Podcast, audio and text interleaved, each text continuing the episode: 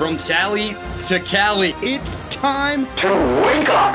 Wake up! Wake up! WarChant.com is your ultimate seminal sports source. And this is Wake Up War Chant, presented by Corner Pocket Bar and Grill One ball, corner pocket. Now here's WarChant.com's Aslan Hajavandi. and Corey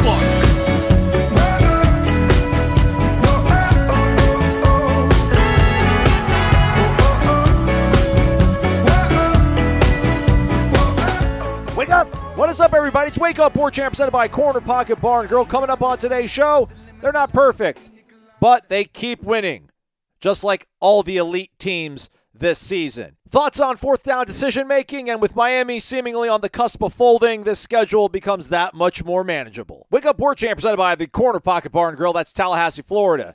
CPTallybar.com, 2475 Apalachee Parkway. Monday through Friday, select lunch specials throughout the weekdays from 11 a.m. to 3 p.m. on Mondays. Man, it's been like, what, a year since you haven't uh, been able to go have a victory burger on your Monday, everybody, after a football game. So go to the Corner Pocket Bar and Grill. Half pound Black Angus burger, side dish of your choice, only $8.99 over at the Corner Pocket Bar and Grill. Don't forget Friday as well. Another meet and greet, three in a row. Yep. Uh, come on out. Meet Jeff, meet Corey, meet Tom, meet everybody else at the warchant.com family from 5 o'clock to 6 o'clock Fridays, happy hour over at the Corner Pocket Bar and Grill. Corey, how are you, man? I'm good, buddy. I'm good. Uh, thanks for asking. It was a busy weekend. It was a long weekend. Those noon games come quick Right, they on do. uh, on Saturday morning. They do. They do. Almost feels weird like on a Friday night. Usually you're kind of like, oh, I got Friday night to do my thingy thing. Yeah. But they're like, oh, but I gotta, I gotta kind of go to work early. Uh, but you gotta take it with the good with the bad. So I, I won't complain. I'm a noon guy. I've converted somewhat. Uh, but we get a primetime one, 7:30 against Duke this Saturday. But first, let's let's wrap up the the game that was another dub for Florida State, fourth ranked Florida State. They hold steady in the polls, 41 to three over Syracuse. You covered it times two, right? I mean, it was 17 and a half was the, the spread. You won by 38 points, so do the math, everybody. Uh, 14 drives, you scored on seven of them. Uh, you had only one three and out. You had five plays, or five drives, rather, that were 70 or more yards. Yeah. It seemed like there was opportunities early in that game for Syracuse to maybe make it one of those games that ended up being into that spread. But I don't know, man. Florida State somehow asserted itself despite some fourth down miscues in that second quarter to, to, to pull away. So let's start off first half. Ultimately, how do you think they played in that first half, Corey, and, and how much of it did it carry off into the second half to uh, end up being a, a romp? Do you think there? Well, look, I I'll answer the question. I, they they played fine. Uh, the defense was very good the whole game. So they played good in the first half. They played well in the second half. Uh, the offense was, uh, um, you know, not very good in the second quarter there at the end. That that was to me the most frustrating part of the of the first half. And it's hard to be too frustrated when you end up winning forty-one to three. And I'm not frustrated. I was frustrated in the moment. Um, that you got the ball at the five yard line and didn't get points at all. It reminded me of the LSU game last year. The four yard line, actually, but yeah. Yeah, well, I think they got. I thought they got it to five, and they got a yard run to the four, and then either way, they didn't get a yard after first down, Hmm. and they were, you know, it was fourth and four from the four. Kick the field goal. Just kick the field goal there, Mike. Um, but we'll get. I, I thought the offense overall was was good. It's no, they had 530 yards. They established the run in the second half, and I think we have to understand that Syracuse defense uh, is a goofy one to go up against and they do some things well. It's not like teams are just now that might start now, but it's not like teams have just been running it down their throat and marching up and down the field on Syracuse. They lose uh, because they can't move the ball, which you guys saw on Saturday. Their their offense is horrendous. Florida State's defense played well, but that doesn't take away from the fact that Syracuse's offense is horrendous. So, but I so I thought Florida State's uh, offense um, kind of the hiccups that we've seen. What'd you say? Seven to fourteen. Yeah. Yeah. Uh, yeah, that'll you know that'll play. That's not terrible, but I think it you know really should have been at least eight of fourteen because you had the ball at the five. It's crazy you didn't score there. Um, and then you know the when you look at this, they're not. What are they? I think I looked it up. They're seventh in the country in scoring. They're averaging forty-two points per game. They've they've they're averaging like six points a game more than they did last year. So they've made the strides we wanted to see. You know what they've been awful at though? They've been good coming out of the locker room. They've been good on their first drives. Um, they have been horrible in the one minute offense. Mm. Um, and they had a chance on Saturday. They got the ball. You know, Norvell loves to call the timeouts to try to get the ball back.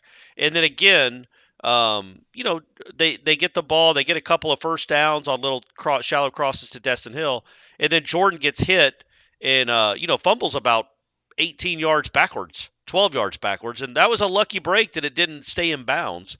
Um, so in that that's the second straight game they've had that where they've tried to do something late and they've taken they've gotten a pressure and and, and it's been derailed. But I just thought I, I thought the offense was okay.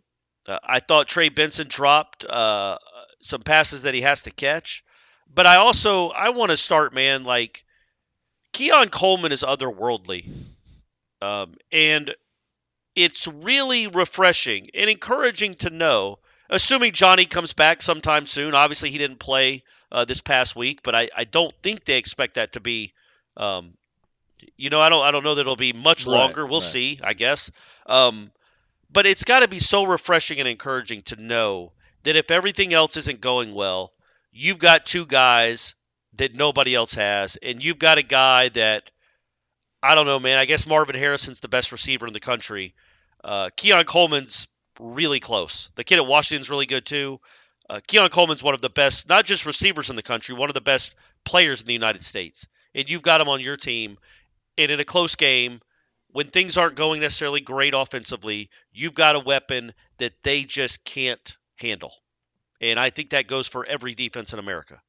They, you're just not built to cover a guy like Keon Coleman. So it's good he's on your team. Yeah, nine catches, 140 and a touchdown, 107 yards on punt returns. Stop tripping, Keon. Make it into the end zone, man. Right, Finish yeah. the drill on that. Come on. P Dub would have scored. Yeah, you know, I don't want to. I didn't want to get into philosophical questions this early in the show, but I guess it. You know, since we did bring up Keon, I mean, is Keon almost like emblematic of what this team is? Like, I mean, there's games where, you know, you expect more out of him. Like he, he's not able to make maybe bring down some 50-50 balls against Boston College. Um, but then he has games where he, he catches nine balls, like against LSU and against Syracuse. Same way this offense is capable of, you know, looking dominant in stretches, but then maybe kind of falling asleep in, in certain modes. Or are they one and the same? Is it just or just a weird coincidence at this point? Yeah, I don't know, man. I I, I think uh, I I- am more philosophical about this now. I, I just think it's football. I, I think that um, you know, as we walk, as we look around the country, and I, I'm going to bring this up again because I do hang out with fans. You don't. You don't come to Corner Pocket on Fridays. That's all this guy. Um, but you did. You came the last Friday. By the way, uh, I signed. I, I, I had two autographs this week, Aslan. Nice. Two. On Friday, I signed a hat. I can't remember the guy's name. He, he was down with his wife from uh, South Carolina. I would have Um, remembered your name if I was there, guy from South Camden, Carolina. Camden. I remember where he's from. Camden, South Carolina. Right, stand Uh, he also, I think, said it was for his brother, but Hmm. then he put the hat on. Anyway, Oh. so I signed a hat, which was really funny, and I signed it in front of some friends, so that was cool to look like a big shot. yeah. And then the next day, I signed. Uh, her name's Cassidy. I signed her Deion Sanders jersey. Ooh. I was like, "Are you sure you want me to do this? This is crazy." Uh, because it's a jersey, and she's like, "No, no, please, please sign it, sign it." So I signed her. Uh, I signed the number two on her uh, on her Deion Sanders jersey. Big fan of yours, by the way, Cassidy. Nice. So uh, you got you got that going for you too. Can't wait to Um, see that one on eBay. Uh, Deion Yeah. Sanders signed go for? jersey from, by Corey Yeah, Clark. yeah, it, yeah. It can be a, D, a signed Deion Sanders jersey. You don't have to know who Yeah. signed it, yeah. but it has been signed. Um, but yeah, talking to people on Friday, and then even after the game on Saturday, I hear words like uh, mediocre, terrible, not consistent, all talking about the offense. And I'm like, guys, it's 41 to 3. And I and again I, I keep coming back to this and I just think there's something to it. Florida State fans aren't used to seeing a great team, which this might be, but a top 5 team that when they roll over a team, it doesn't look like Swiss cheese. It like in the 90s, obviously they honored the 1993 team. I mean, that team was scoring every time it had the ball. If Charlie Ward, it was a stunner if Charlie Ward's offense had to punt once and a half. It just didn't happen. They, they just marched up and down the field, and obviously, I think that Jameis offense from 13 was probably the most efficient offense in, in college football history. So those are the memories of what greatness looks like, or even a good uh, elite offense. But I, I I think this offense still has room to grow, but it just won 41 to 3. It took control for the second straight game. It took control of the game in the second half. I don't think its coach did him any favors by uh, some fourth down decisions, one going for one, and then another, uh, you know, fourth and one from the, you know, running the Wildcat that Jordan Travis clearly wasn't a fan of. But overall, when you look at the results and you look at the yardage and you look at the first downs and the way your quarterback threw the ball, even though he had four drops, including one that would have been a touchdown, you're like, yeah, yeah, that's. I, I don't know what people were expecting. Averaging 50 a game because that's not going to happen. Uh, it's certainly not going to happen this week because this defense is the truth that you're that you're playing. But overall, watching it, although there are some there are some frustrations, um, that's every team. You're always going to be frustrated. You're always going to leave points out on the field. You're always going to leave yards out on the field. All the best offenses do that. I think Florida State uh, did a good part of mitigating that after what a two possession stretch in the second quarter. You know, I, I just again I come back to the ball at the five yard line. That was and they didn't even score a touchdown after Keon's punt return. So not great in the red zone, which they've been exceptional at all year. 20 out of 20 going into that Yeah. game. All right, but so most let- let- touchdowns, let's most of them were touchdowns. Why why did that bother you so much, Corey? I mean, it was. Listen, I, I mentioned the other day how some of the like the Virginia Tech game, I think maybe even the Syracuse game to a large degree, kind of felt like 2019 Florida State football to me, to where you know they go on these stretches and it's a boring game, and all of a sudden they make a miscue or two, and then they find themselves in a game eking out barely, and it's like, what the hell is going on? But that's not happening. Like they're they're rolling Yeah. out to these leads, and then you know you're making valid points in the press box as we're talking about. Like, listen, man, it's still a two possession game. You have a a, a- fumbled snap, a, a kickoff return, like something wonky happens. You find yourself in a one possession game. There's a lot of stress on you, and then all of a sudden, who knows what's going to happen?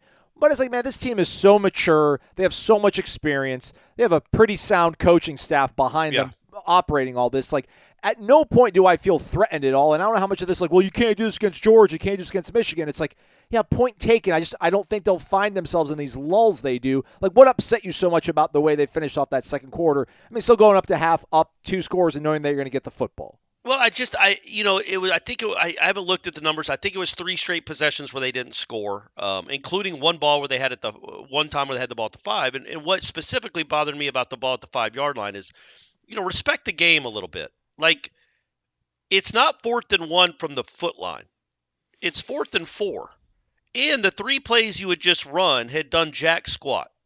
So unless you have a play in your back pocket it's hard to throw the ball from four yards out and score unless you have the play a play in your back pocket that is uh you know you ha- you haven't shown it yet they don't have a chance at stopping it. Take the points. You're up 20 to 3 and i think that allows you to breathe a little bit. Because 17 to 3 yeah especially against syracuse you're feeling good. It would have been a shocker if syracuse could have come back but crazy stuff happens man. Um, syracuse isn't that much worse than boston college. And so you you're up 17 to 3. They give you a gift at the 5-yard line. Well, they didn't give it to you. Joshua Farmer made a great play um, to knock the ball out. Go ahead and take those points. Go up 20 to 3. Now you have a 3-score lead. I think you can like I said, I think it relaxes you a little bit. You can breathe a little bit and then maybe you put your foot down and you end the game sooner. Uh, because Syracuse is down 3 scores now. Maybe they start playing differently. Maybe they stop, well they didn't. I was going to say maybe they stop uh, milking 25 seconds off the clock, but they didn't. They still did that even when they were down 31 to 3. So I think that's what bothered me. You know what bothered me about Aslan is because if they were playing Georgia in that moment and they were up 17 to 3, there is zero chance he goes for it there. Yeah, it's So co- situational awareness. Like you Well, that's you what I'm saying. So, co- but but I but I that's what I'm saying. I, I think you co. You know, it's never about the opponent, all right? You Yeah. do the right thing because it's the right thing to do. In that moment, it's 17 to three. You're up by two scores. Make it three scores. Again, you're not at the one. You're at the four. And again, you have not looked good the previous three plays. So take the points, regroup, say thanks defense for those three points. Go get us a stop. Now, would I be so mad about it if uh, if the if Conrad Hussey's two for one penalty hadn't happened on the ensuing punt return? Because that's also part of the equation, right? And I do I need to factor that in. That Norvell goes for it there, knowing having a good idea. All right, there's not a huge risk here because even if we don't score, um, Syracuse has the ball at the five yard line. So we'll probably get the ball back in real good field position with a chance to go right back down the field. And if we don't forget, Keon Coleman had a 30-yard punt return right after that that was called back because of the Hussey double foul, double penalty. So instead of having the ball at the, and they would have the ball at the 15-yard line. Instead, they had it at like their own 45. So it's like a 40-yard penalty there, and you end up not scoring there. Syracuse gets the ball back, completes a third and long, crazy pass down the sideline that where the kid almost stays in bounds. And if he stays in bounds, there's nobody there, and it's going to be a 75 yard touchdown.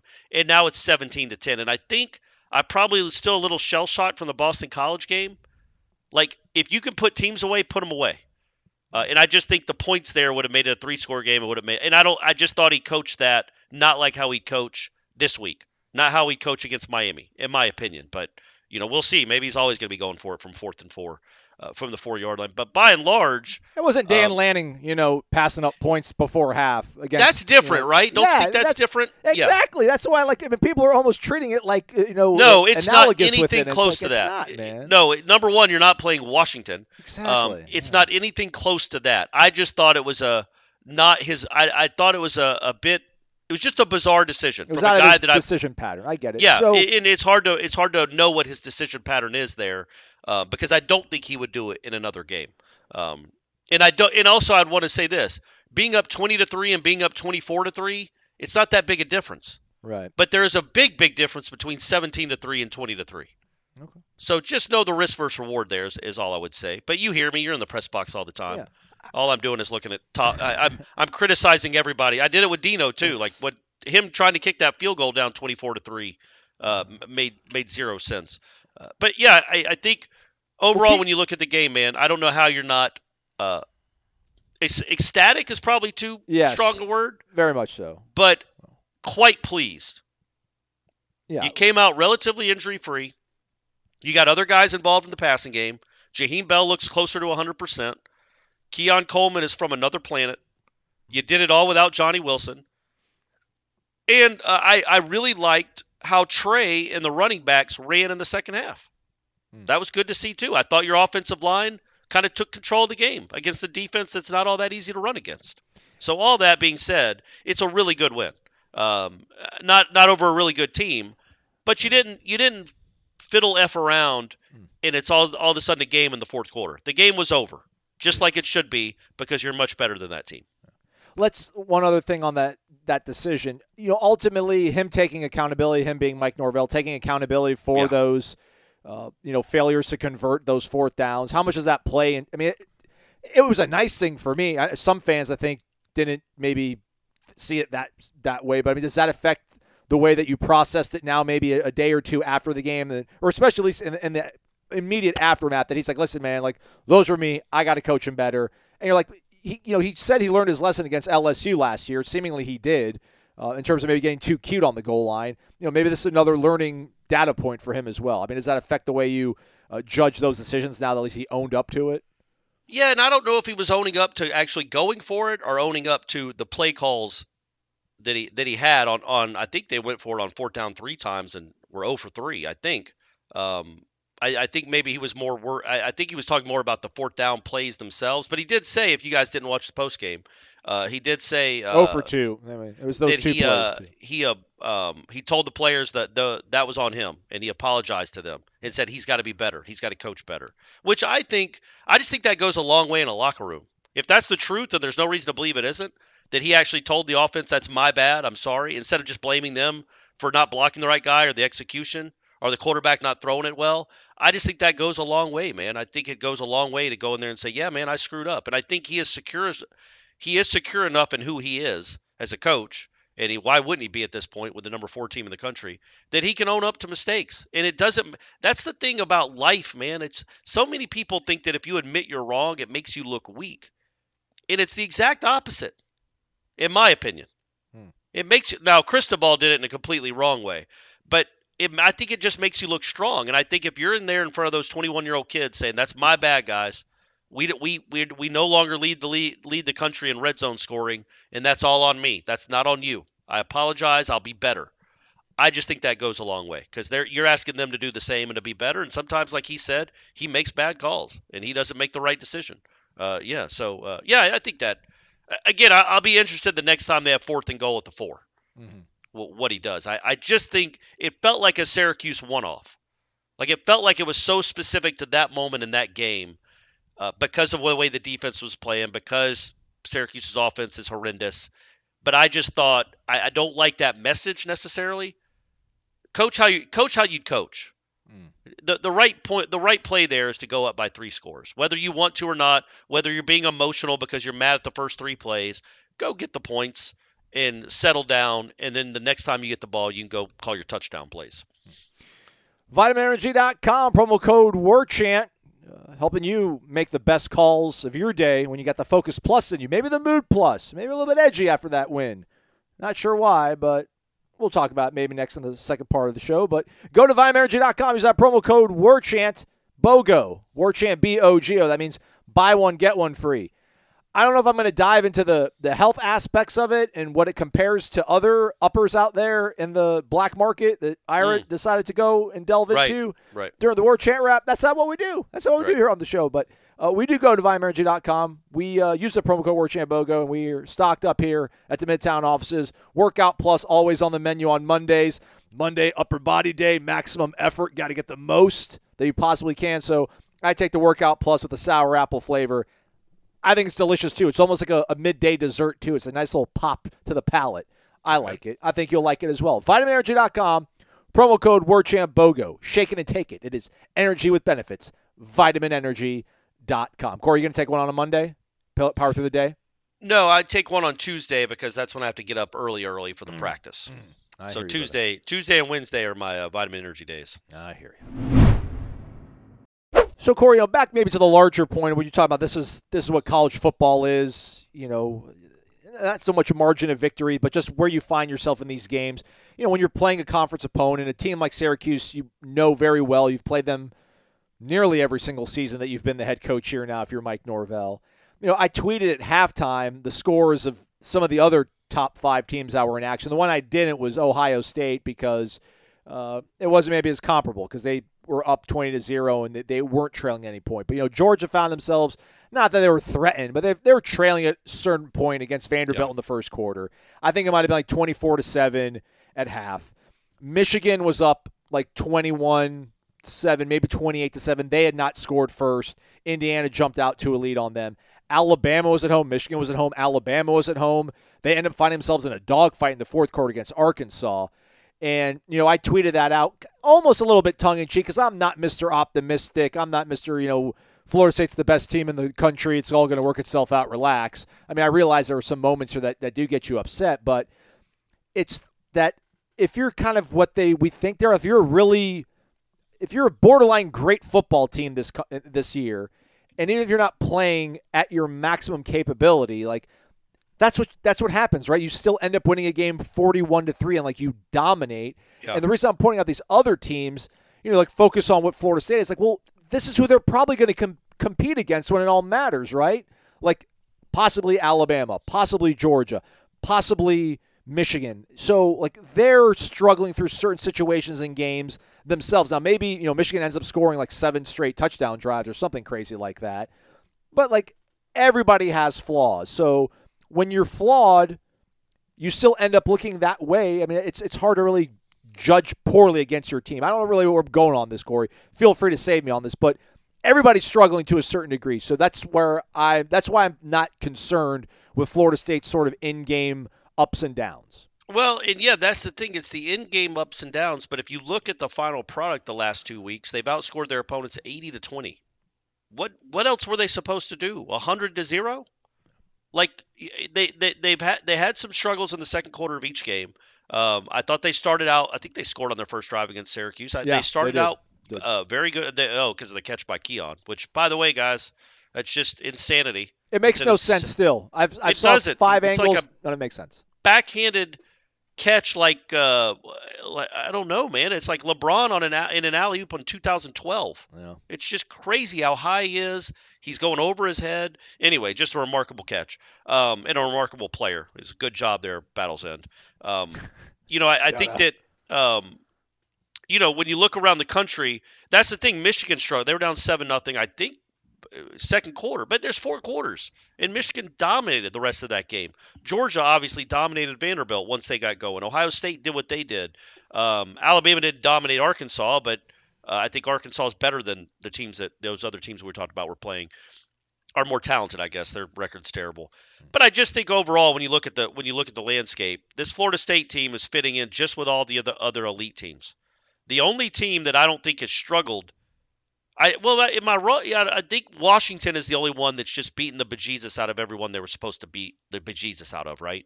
I think they. But then they won by three. Like, is their win at home against Oregon by three points that much more impressive than what Florida State did to LSU? No. Like, you know what I mean? Like, so right. the point being, what I worry about, Aslan, honestly, you talked about worrying about you might play a Georgia or a Michigan down the road. Yeah, you might, but you won't if you lose to these teams.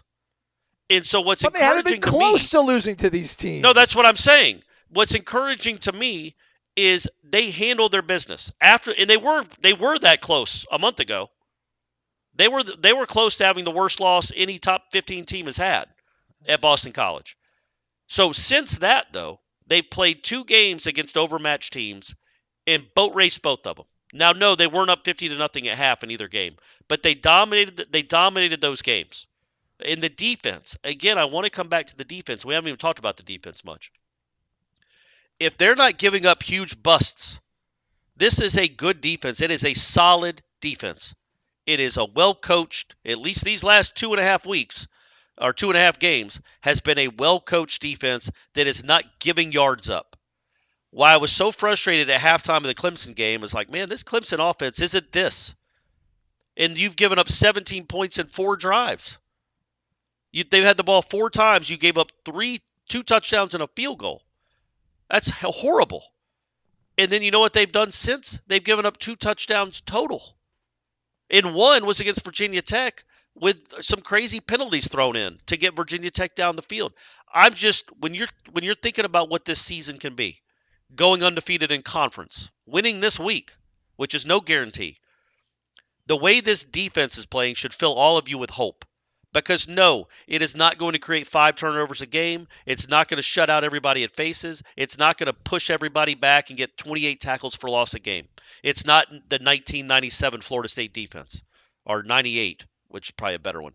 Um, but it is a good college football defense to go along with an offense that is very good. It could be even better again, man, if LSU had Florida State's defense, they'd be number one in the country.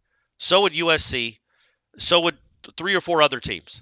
Uh, th- this team is uh, th- this team is playing this sorry this side of the ball. This defense is playing lights out right now. And as uh, Shyheim said after the game, Shyheim Brown, who got to break the rock, by the way, they had yeah. double rock breakers, mm. uh, which is which is uh, I think that might be a first, maybe. Um, the, the, the, they communicated at an elite level, and you're seeing that. Remember the the biggest the thing I was most frustrated about in the Boston College game, it's not that they can't tackle the kid that nobody can tackle. That's understandable. They're giving up wide open passes where nobody's on the screen with dudes. And that has not happened at all since the first half of the Clemson game. That's yeah, encouraging, right? Right. And I guess my I don't want to say defense or like my counter to that is just like it's really hard to judge who they are because Syracuse and Virginia Tech are not very talented, proficient offenses. But like it, it, you talk about the communication aspect. Like you don't have to be great to confuse this team. Seemingly, it seemed like the way they played against Boston College, right? Boston College wasn't using athletic superiority to get wide open on those plays. That right. was like just running basic concepts that Florida State seemingly was not all that prepared for, but they've they've cleaned that up. So uh, that is something to uh, you know be comforted by. To your point, yeah, and I, I, think because when you look down the road, so look, man, the, the game this weekend's not going to be easy. I, I, I I mean, I think Florida State's favored by 15, 15 and a half, something yeah. like that. We don't know if Duke's quarterback is going to play.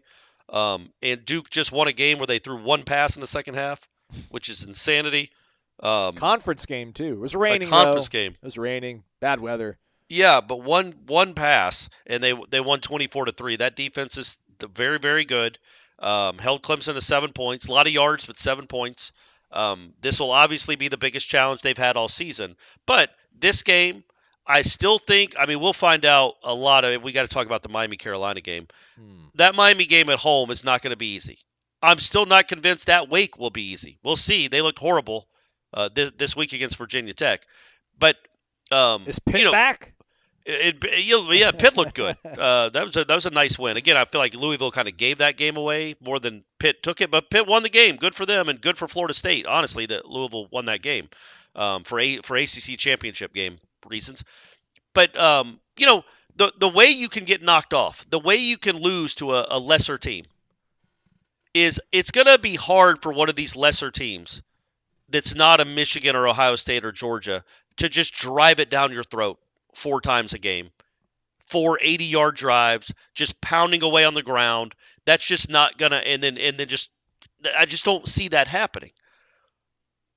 It it because it hasn't happened in two years. What you worry about in these games is the the teams that are capable of beating you. So North Alabama uh, is not.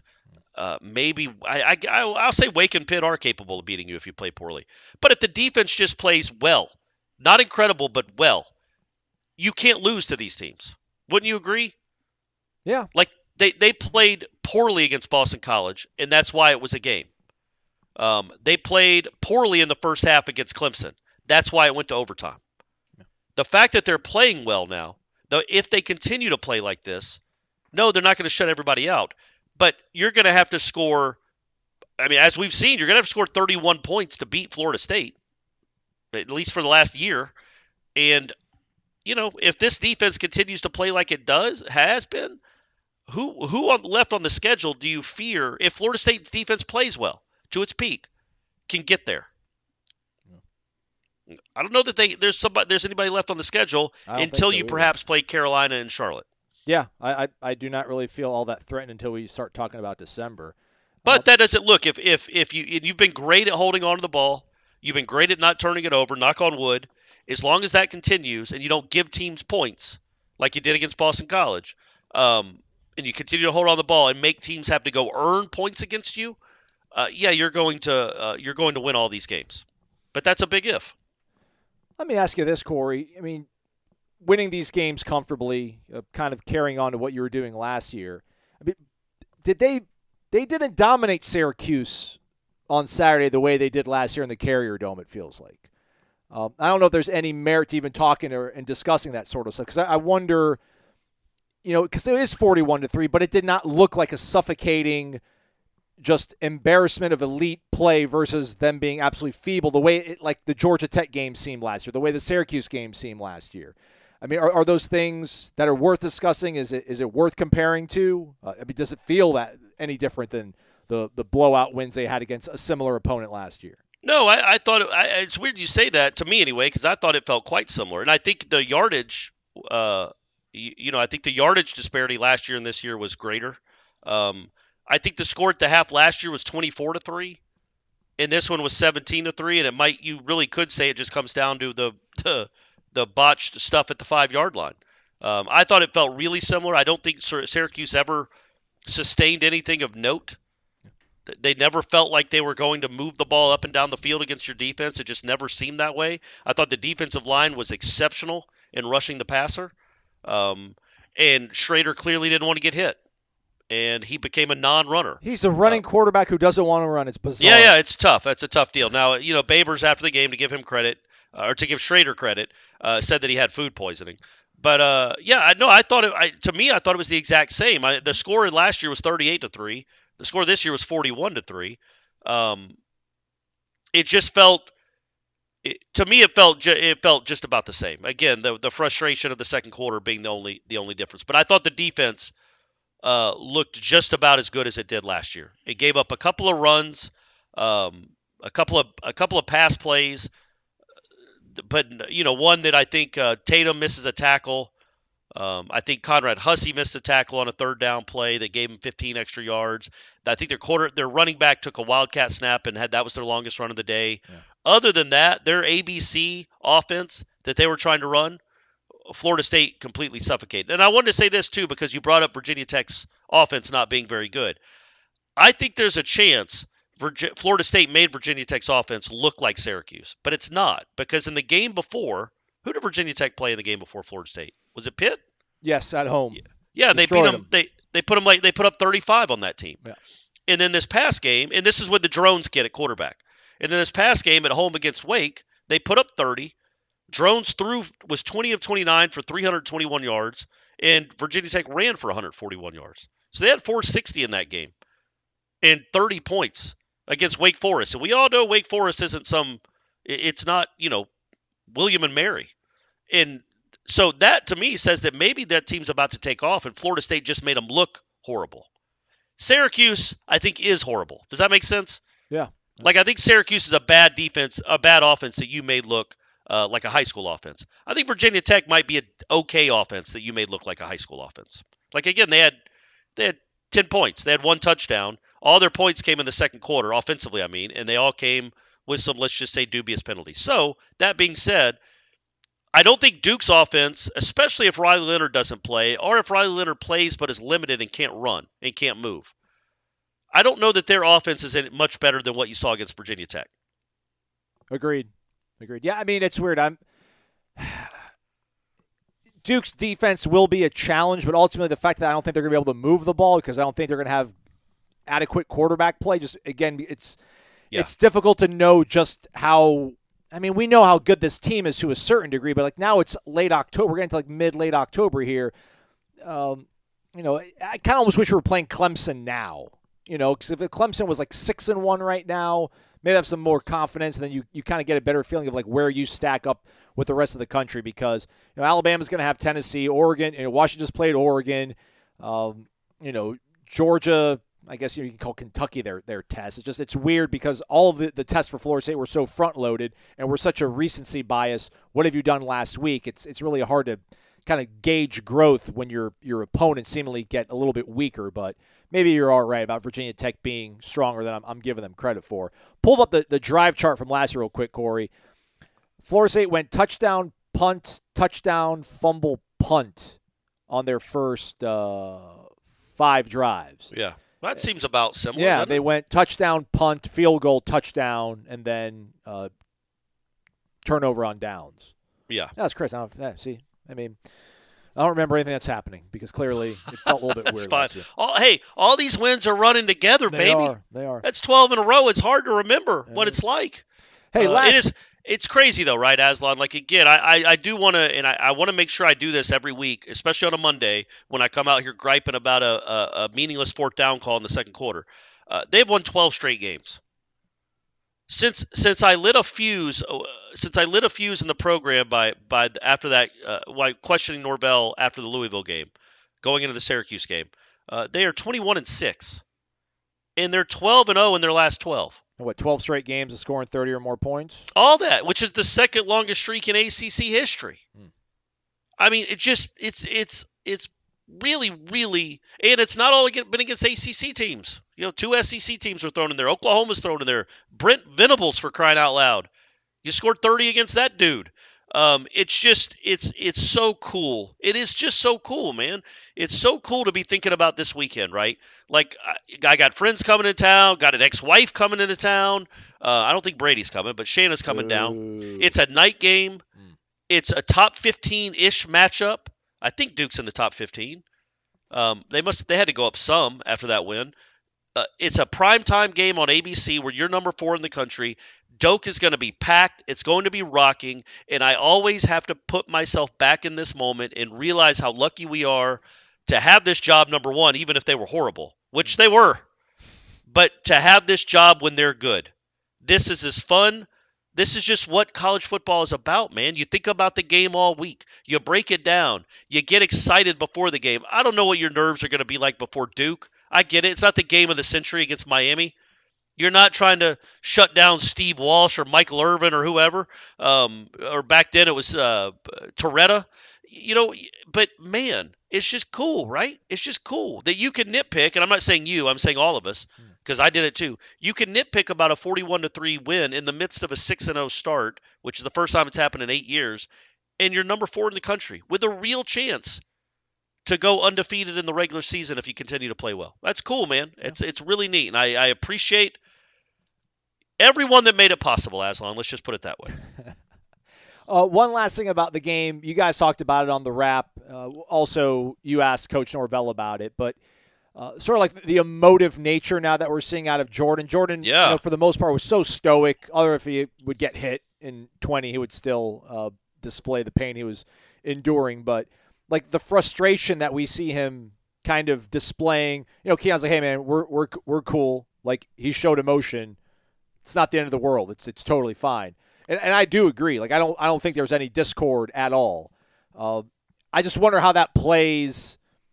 You know, the Saturday after Thanksgiving, if it's a one possession game in the second half against Florida, like, do you start pressing, or is that a weird jump uh, in logic or a, a conclusion to jump to? No, I, I think what helps is this is not um, this is not James Blackman or Hornibrook yelling at players. Did Hornibrook, yelling Hornibrook at his never did. staff. Hornibrook kept his composure. I feel like. no, but I'm saying if he had not kept his composure No, and no. screamed at Kendall Briles or Taggart Hmm. or screamed at uh, Cam Akers, um, they might have lost their minds Yeah. and be like, "Who are you to yell at me? You can't throw it 28 yards." Who do you think you are? I am. Yeah, exactly. Yeah, right. Like who are? But Jordan Travis, not only does he keep continue to play hurt, um, and he got banged up again on Saturday, which is just going to be a weekly thing. But again, you hope it's they're just the the quote unquote minor ones where he can come back from. Um, we don't even question anymore that he can come back from them. Um, he has put in so much time in this program. He is a leader. He is the unquestioned leader. He is not Jameis Winston personality wise by any stretch of the imagination. But he has earned so much goodwill and so much trust, and they all trust and believe in him.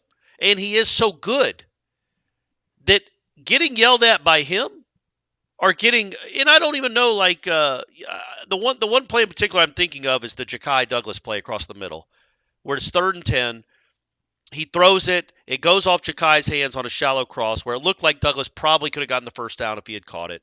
It doesn't look like a great throw, but Jordan Travis immediately starts kind of telling him he should have kept running, like demonstrably. He did it in the LSU game with uh, Trey Benson on a on a on a read play where he thought Trey hit the wrong hole, and he's like, "No, this hole."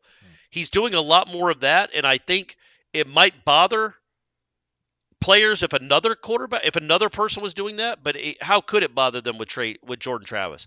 And I'm going to guess he's right. That's the other thing. I don't think he's the kind of kid that he makes a bad throw and then blames somebody else for why why aren't you where I threw it. Um, I, I just feel like in the moment he's going to be the, the guy in the right, and I, I think that I think that plays fine. I think quarterbacks can be hard.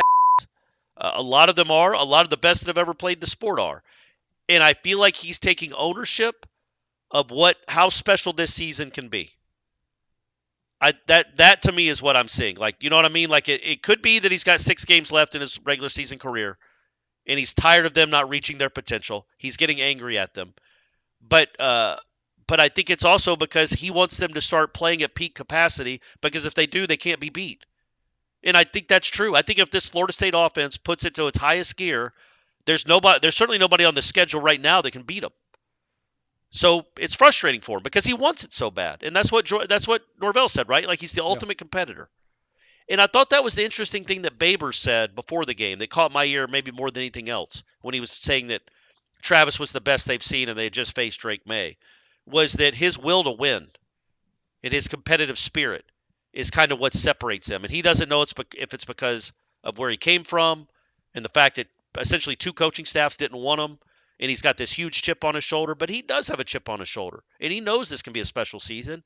So darn it, run the right route. And if you're going to call a fourth and one play that has us in the Wildcat, get it in quicker. Or just don't do that. Like he was angry about that play too and was like seemingly very angry on the sideline still. But competitors are like that. As long as it stays in a good place and it's not Antonio Brown ripping his jersey off and walking off the field, I don't think Jordan Travis has any Antonio Brown in him. No. Um, No. That I think that's good. That could end up being very good because after that, they did seem to play a lot better. But you know, I don't know. I don't. And at practice, he does it some at practice, right? But not a ton. Yeah, he does do it at practice. He'll walk right Yeah. up to the kid after the, the rep and he'll tell him like you should have ran this way, etc. But it, it's never like in a showing him up like I'm here. I'm gonna you know call you out on the mat in front of everybody. Just like hey, let's get this fixed right now. so I can trust you to get it right on Saturday. Yeah, it's It reminds me of uh, you know, and so like I don't think he's doing it like because he could go to Ja'Khi on the sideline and say, "Man, why didn't you run your?" He could just walk off the field and clap his hands like, "Dang it." And run off the field. I don't think he's doing. He's not doing it to embarrass anyone. I Right, think in the right, moment, it's just almost an instinctual reaction to to tell him, like we did with Benson, like he did with uh, Ja'Khi running the shallow cross, because he's so frustrated. And he's like, "Wait, what are you doing?" And it reminds me of like when a a putter misses a putt, like a, one of these great golfers on the PGA Tour misses a putt, and they do that stupid thing with their hand. Like, wait, you were supposed to break right. oh right. Like, I don't think they're doing that to say, guys, that wasn't my fault. It didn't break the way it was supposed to. Show the caddy I- up. My caddy yeah, he's not showing the caddy up. He's just saying, man, why didn't you do what I thought you were going to do? And it's just almost like a reactionary, involuntary reaction. And I feel like that's where he is. Um, as long as it stays positive, which it seems like it is. Okay. By the way, Duke 17th in the coaches poll, 16th in the AP poll. I mean, Uh, so they didn't go up at all. Yeah, they went up one. They were 18th. But not, I thought, oh, okay, all right. All right. I thought they'd have gone up a few more. Are they they went up- still behind USC? Yes, That's USC a joke. 16. That is a joke. It's sad. It's sad. Well, they're ahead of them in, in the coaches poll, but they're or they're ahead of them in the AP poll, behind them in the coaches poll. Are they ahead of Clemson? I hope. Is Clemson even on it yet? Nope. Nope. All right. There- They will be if they beat Miami this week. Uh, you think so? I think, I think that'd get them to five and two, with their two losses being to Duke and Florida State. I, I think that could probably get them in there So if they look good doing it. MyBookie.ag promo code WarChant instant cash deposit bonus when you sign up. So that means you put money in, you get even more money to play with. Make your bets. Um, let's just get it over with. Last weekend, not a good weekend for your guys. Uh, I'm now two up on Corey because Corey's gone 0 for 2 on both weeks. I've only got one right. Uh, this guy over here thought that LSU Auburn was going to go under 60, which it looked kind of like it maybe would. Uh, but then there was a uh, spat of scoring to, to hit the over late in that game. Yeah. And then, meanwhile, I don't want to talk about Arizona beat the hell out of Washington State. That was the bad, bad decision. Did we bet on Washington State? Yeah, to minus eight. Oh, we both. Oh, okay. Yeah. My fault. My fault, guys. Uh, yeah, that did not work out. That did That did not. not work out. I apologize, everyone. But we got a new week ahead of us, and we're going to give you some some winners for sure on Thursday's show. So Stone in. Cold Locks. lead pipe, lead pipe, stone cold, whatever you want to call it, locks uh, over at mybookie.ag. Jordan Travis plus 1175 to win the Heisman, fourth best slash shortest What's odds. Penix at? What's Penix at now? He's now minus. He's minus 143, okay. Which they're going to lose, man. They're going to lose. Yeah, they game. probably are. Yeah, Caleb Williams is done. He's got no chance, legitimately no chance now. And neither of the Colorado kids, not that Travis Hunter did anyway, because he missed two or three games. Woof. Neither one of them have a chance either. So those, uh, Jordan Travis is still kind of Viable. paddling along, Yeah. and everybody else is, uh, you know, jumping out of the boat and drowning them, drowning their chances. So he's still right there. Jayden Daniels plus 1350. He's right behind Jordan, which is like, how? Like, Yeah, well, Jayden Daniels is good, man. He but is, but, again, like, they yeah. played, and it's not like Jordan was ho- horrible in that game. Jordan outplayed him Yeah. when they played each other. Yeah, Maybe J.J. McCarthy's the play at plus 940 because Dillon that Gabriel. would be ridiculous if he won the Heisman. Well, you know, it might be one of those A.J. McCarron ones, kind of. I guess. career achievement award. Anyhow, make your picks. It's spooky season over at MyBookie. Promo code is WarChant. MyBookie.ag. Bet anything, anytime, anywhere. Corey, for as delightful as it was to have a noon game, get it out the way, win, cover. Shout out Aslan. I think I was the closest on margin of victory of everybody that picked the game over on the Word Mm. Champ Report powered by Cummins. Um, Oregon Washington game was awesome. It was electric. Yep. You know, I saw people like, "Oh, I didn't see anything that makes me fearful." It's like, yeah, man, that's not the point. They watch us; they don't see anything to be fearful of either. It was just a good college football game that we all appreciated. The night was horrible. Uh, the Notre Dame uh, Southern California game was a dud. Uh, Oregon State UCLA was a dud. Uh, but I get, how did South Carolina choke against Florida? Yeah. But but um, you know, I guess part of me was like, I hope Miami kind of wins just so game day's still on the table, which I think is no longer the case for us this season. Um, first half, I'm like, all right, man, this is going to be a battle. It's going to be a battle when they come to Tallahassee. They got Clemson this weekend as well. I mean, I don't, we won't talk about that one, uh, but I guess just what they could look like if they lose that game, how much energy they'll have to play Florida State. But I took a shower. I came out the shower, and they were down by like 14 points. Uh, Yeah. What is what is wrong with that team that seemingly has some decent, you know, decent players? They just can't get it. Uh, They have a bingo card, Core. If they had a bingo card for Miami football, it'd be just absolutely ridiculous. They fumble near the goal line. They had it like an unsportsmanlike on a third down where they sacked the quarterback. Yeah, on the coach. Well, no, that they and that was another one that happened Oh. too. Which he didn't have to do that. The referees were stopping play for Miami to make the substitution. They weren't going to let North Carolina make a snap because North Carolina made a substitution as well. Shout out Sean McDonough for pointing that out. They is that what it looks like to not be a quote unquote disciplined football team? Is that just what it comes down to? Like I- Well, Lord, man, North Carolina set a program record for penalties too. Like Yeah. I, I thought, um, you know, look, I, I will say this: I thought there was a chance, as we talked before the before the game, that uh, you know, they might lay down and quit and be and lose by fifty, or at least lose like, you know, forty-eight to ten. Uh, they didn't. They played hard. They had the lead at half. Um, Drake Maye is exceptional. Uh, I guess I see now why Mack Brown really wanted that receiver to get eligible. Yeah. Holy moly, he's a good player. He is a difference maker. Um, but yeah, I thought their defense kind of gave in late, and they got bailed out by some uh, by some holding call. Well, I guess I shouldn't say bailed out. They were legitimate holds that maybe the plays don't happen otherwise. But North Carolina was running all over them, and it seemed like there was a hold every other play. Um, but yeah, and Van Dyke threw a couple bad picks. Um, it's just that they can't, they couldn't put it all together. Um, you know, honestly, weirdly, I think they played better in that game. They looked better to me, especially on offense. They looked much more impressive in that game than they did the week before. oh yeah, yeah. You know, Georgia Tech's game, they were terrible the whole game, but they do have some weapons, man. Uh, the Restrepo kid, the, Miami's receivers made like four catches in that game that I, you almost jumped out of your seat. Like, what? Yeah. How did he catch that? Um, they just made some great, great catches because sometimes Van Dyke will throw it 140 miles an hour from seven yards away. Um, but so I think their offense is legit. The one worry, so they're going to play Clemson this weekend. They will not have a good crowd there. Clemson might have as many people as Miami. Um, if they lose that game to drop to four and three and to have lost three straight ACC games, um, there is a chance they kind of give up on things. The only difference is is that they don't. I don't know that they would do that against my Florida State, right? When they that could be like their season salvager. I don't. I just. But like historically, when Florida State's good and Miami's terrible, we win that game. Like Florida sometimes. Yeah, but I don't think Miami's terrible. I think they're a five and one football team that lost to an undefeated team, and their coach cost them the other win. Like, but we'll see this week, right? I guess I'm going to do what I did last week. This will be a really telling moment in the 2023 Miami Hurricanes football season because you could foresee an instance where they cash it in. It's like I don't, I don't feel like block. I, I can't block this guy anyway. And then the defense will be like, "What are we even doing? Why are we even trying when our offense can't score? Like this is pointless." Um, so I, you know, I, I, I, it's really, really an interesting matchup because Clemson's not any great shakes offensively. This should be a game. A close. I don't even know what the spread is, but it should be a very close game. But neither of us would be surprised if Clemson wins by three touchdowns. Right.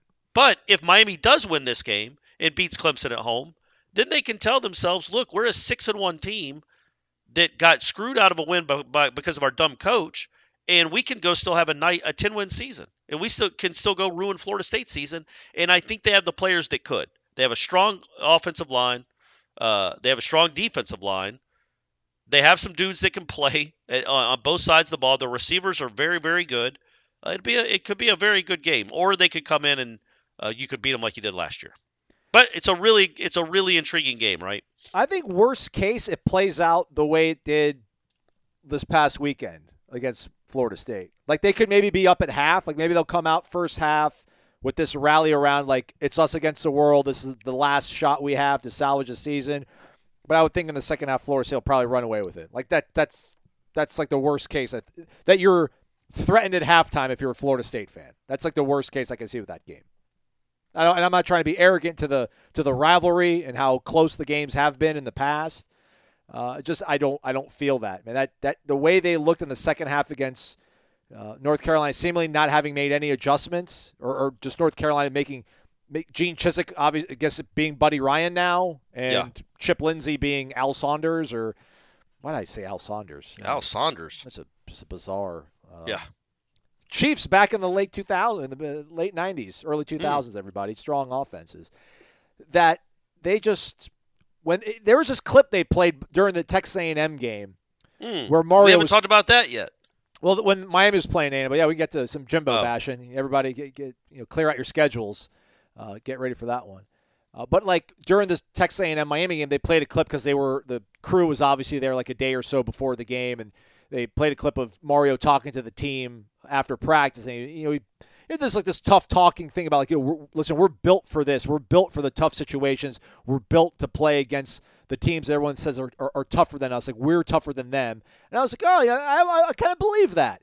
But then A and M jumped out to a huge lead on them, and they somehow, you know, they rallied back and they, they beat A and M. Like they're not that though. Like they they are not built for the tough situations because the tough situation was coming out against North Carolina in that stadium and having a lead and then putting your foot down and like they they couldn't get out and they tripped over their own foot. So uh, not threatened at all by them. And the schedule. Okay, all right. We'll we'll see. I, I again, I think they're gonna. Um, we'll see what their record is and where their mindset is going to that game. There's obviously a pretty good chance that Florida State will be undefeated, um, and Miami can uh, ruin their just ruin their season, ruin their chance at a national championship. That might be enough to get them really motivated.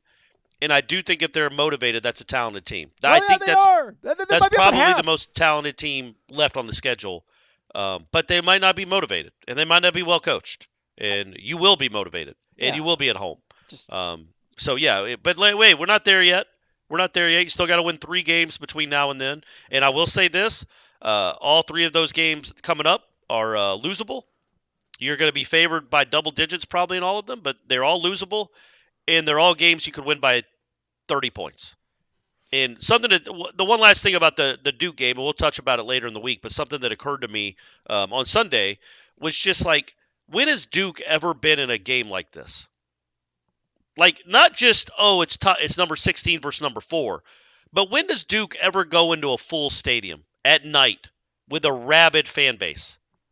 Like Duke's always, a, and they, this is homecoming, but Duke's always like the sleepy homecoming opponent, and they're used to playing NC State in front of 38 half interest, 38,000 half interested fans. Like Duke being one of the marquee home games on a schedule is not normal Right. and they're not going to be used. I don't think. Now they can still handle it. They're college kids. They'll they'll get adjusted to it, but they're not used to the kind of crowd that's going to be there on Saturday, hmm. because it's going to be it's going to be a 7:30 Doak night game crowd for the number four team in the country against a team that Florida State fans, at least for this year, should and do respect. So I think they're going to be louder than they've been all season. And I think that's going to be cool to see, and it'll be interesting to see how Duke handles it because Duke's used to playing in front of library crowds. So how would they handle being in a real football, college football, big time atmosphere? Because even when Duke goes to Clemson, man, it's never a big game. Clemson fans know they're going to beat them by 30 points. It's usually at noon. Right. This is a prime time ABC night game on the road in front of a crowd and a team that really respects this version of Duke, knows they have to play well to win, and is going to show out and be really loud because it's an enormous game. And this fan base is really fired up for this football team. Just Duke doesn't get this a lot. So it'll be interesting to see how they handle it. Speaking of fire, duh, up. Yeah. Um, Mm. Jimbo Fisher loses again to Tennessee. I mean, I shouldn't say like like they have T- Tennessee has A and M's number, but seemingly Jimbo Fisher doesn't know how to win football games uh, at the clip that he used to. I, something some crazy. I don't even know the number, but I heard something he had not won a true road. He's got some weird road losing streak as well amidst all these struggles that are compounding upon what's going on in College Station. I didn't watch. I, I, was still flipping. I think I was staying on the Oregon Washington game. I don't know if you had dual screens going on, but I was so locked into Yeah. Oregon Washington, I didn't really care for. Well, in, A&M. South Carolina, Florida, too. I didn't. My friends brought that to my attention. Like, man, Florida really sucks this year. And then someone's like, hey, don't jinx it, uh, and they jinxed it. Yeah. So, but yeah, I don't know. Uh, make fun of Jimbo. Let's do it. Well, look, man, I, I you wonder um, because he's owed a lot of money, clearly. Um, but A and M has a lot of money, and I just think you look at this, and again, he's loaded that roster.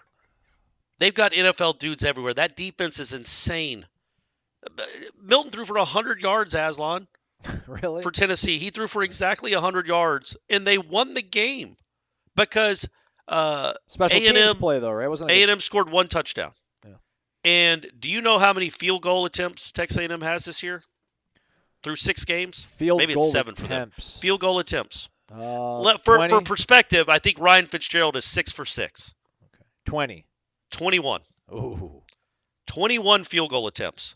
Um, so it's just the same old stuff. And he makes kind of weird fourth down decisions not to go for. But his offense is just a joke. It's awful. Is Petrino not calling the play? Do you think he's not calling the play? I don't. It doesn't matter. It, but that's the whole thing. Was was that ever going to happen? Like if if Jimbo would just allow himself to accrue talent at a place will, that will pay top dollar for great players because they are absolutely desperate, and he would bring in, um, I don't know, man, the the Colorado OC, and just let him do that. Do what you're doing at Colorado here at A&M with all these great toys I've given you they would be top eight in the country. But Jimbo is still stuck in 13. The you know it's not the worst thing that happened to his career; it's the best thing that happened to his career. But it is ironic that like he had the one year where that offense looked it was unbeatable. It was incredible. It's the best one of the best offenses we've ever seen in college football, and he keeps chasing that, and it's never going to happen again. And you know he can he can rightfully say like, look, when my offense operates at peak efficiency, it's unstoppable. Look at this but it's he doesn't it's not going to be that guy anymore. So I was going to say it looks like an archaic offense. And it is, but just 10 years ago it worked and led them to a national championship. So he's still trying to chase that and won't um, adapt at all because he's smarter than everyone else and knows how how how offense should run. And it's uh it might derail his career and he might be done coaching in a year or two. Like this is this seems untenable that and I watched some of the Aggies because I'm I'm into karma. I watched some of the Aggies post game though, and they do a really good job. Whoever the, the the one I watch anyway, it's like a production. Um, they're just like it's the same stuff. It's the same stuff. The same stuff that 13 was here. They can't protect either, man. It's the same stuff that was happening here on his way out, where like he could not protect his quarterback. Is happening in College Station too. But he's got and he's got a good offensive line coach now, right? Like he got rid of old Rick Trickett. He got He's a got Dazio. a he's got Addazio, right? Yeah, and he's got himself a really good defensive coordinator, but he's he is much better than Charles Kelly, um, DJ Durkin. So it's that's not the same. Um, that's um, I don't know, man. It hurts my heart. Hurts my heart to see my guy, but you know. it's- Well, it's just it's bizarre, it's- and then you know reality. the- it's reality. it- so you had that. You had uh. So here's here's where we're standing now. So Florida State is four zero, undefeated. Or sorry, number four in the country, six and zero, undefeated. Correct. Uh, Jimbo Fisher is now four and three. Another season, no matter how they end it, is going to be considered a disappointment because he was not hired there to be in year six, four and three, and again have one of the worst offenses in the country. Even though they've given him all the resources he could possibly want, they still can't score points. They still can't score. It's got to be so maddening to be an A&M fan. They want Sumlin back. It's the same record. At least those games were fun to watch. You'd lose 45 to 40 or you'd win 45 to 40, but at least you're scoring points and the band gets to play. Uh, so you had that happen. And then you have Deion do what he did on Friday night. Mm. And there's some Schadenfreude there because of Deion uh, before the season saying he's not a null or whatever. So I just think all, over the, other than Florida coming back and winning, uh, you had Miami lose, you had Jimbo lose, you had Deion lose, and your team won 41 to three and is still undefeated. Pretty good weekend, everyone. Not bad. Not bad at all. All right, that's a wrap for us. More shows coming this week, though, because that's what we do. Jeff Cameron Show, 1 to 3 o'clock. Coach's press conference, 11 a.m., 11.30 a.m. So Mhm. hop on around 11.32 a.m., and then Corey will probably have his first update posted in that thread that he continually updates throughout the entire day. How much typing do you think you do? How many words do you think you knock out on a Monday inside the museum, Corey? Uh, a couple thousand, I think. Yeah.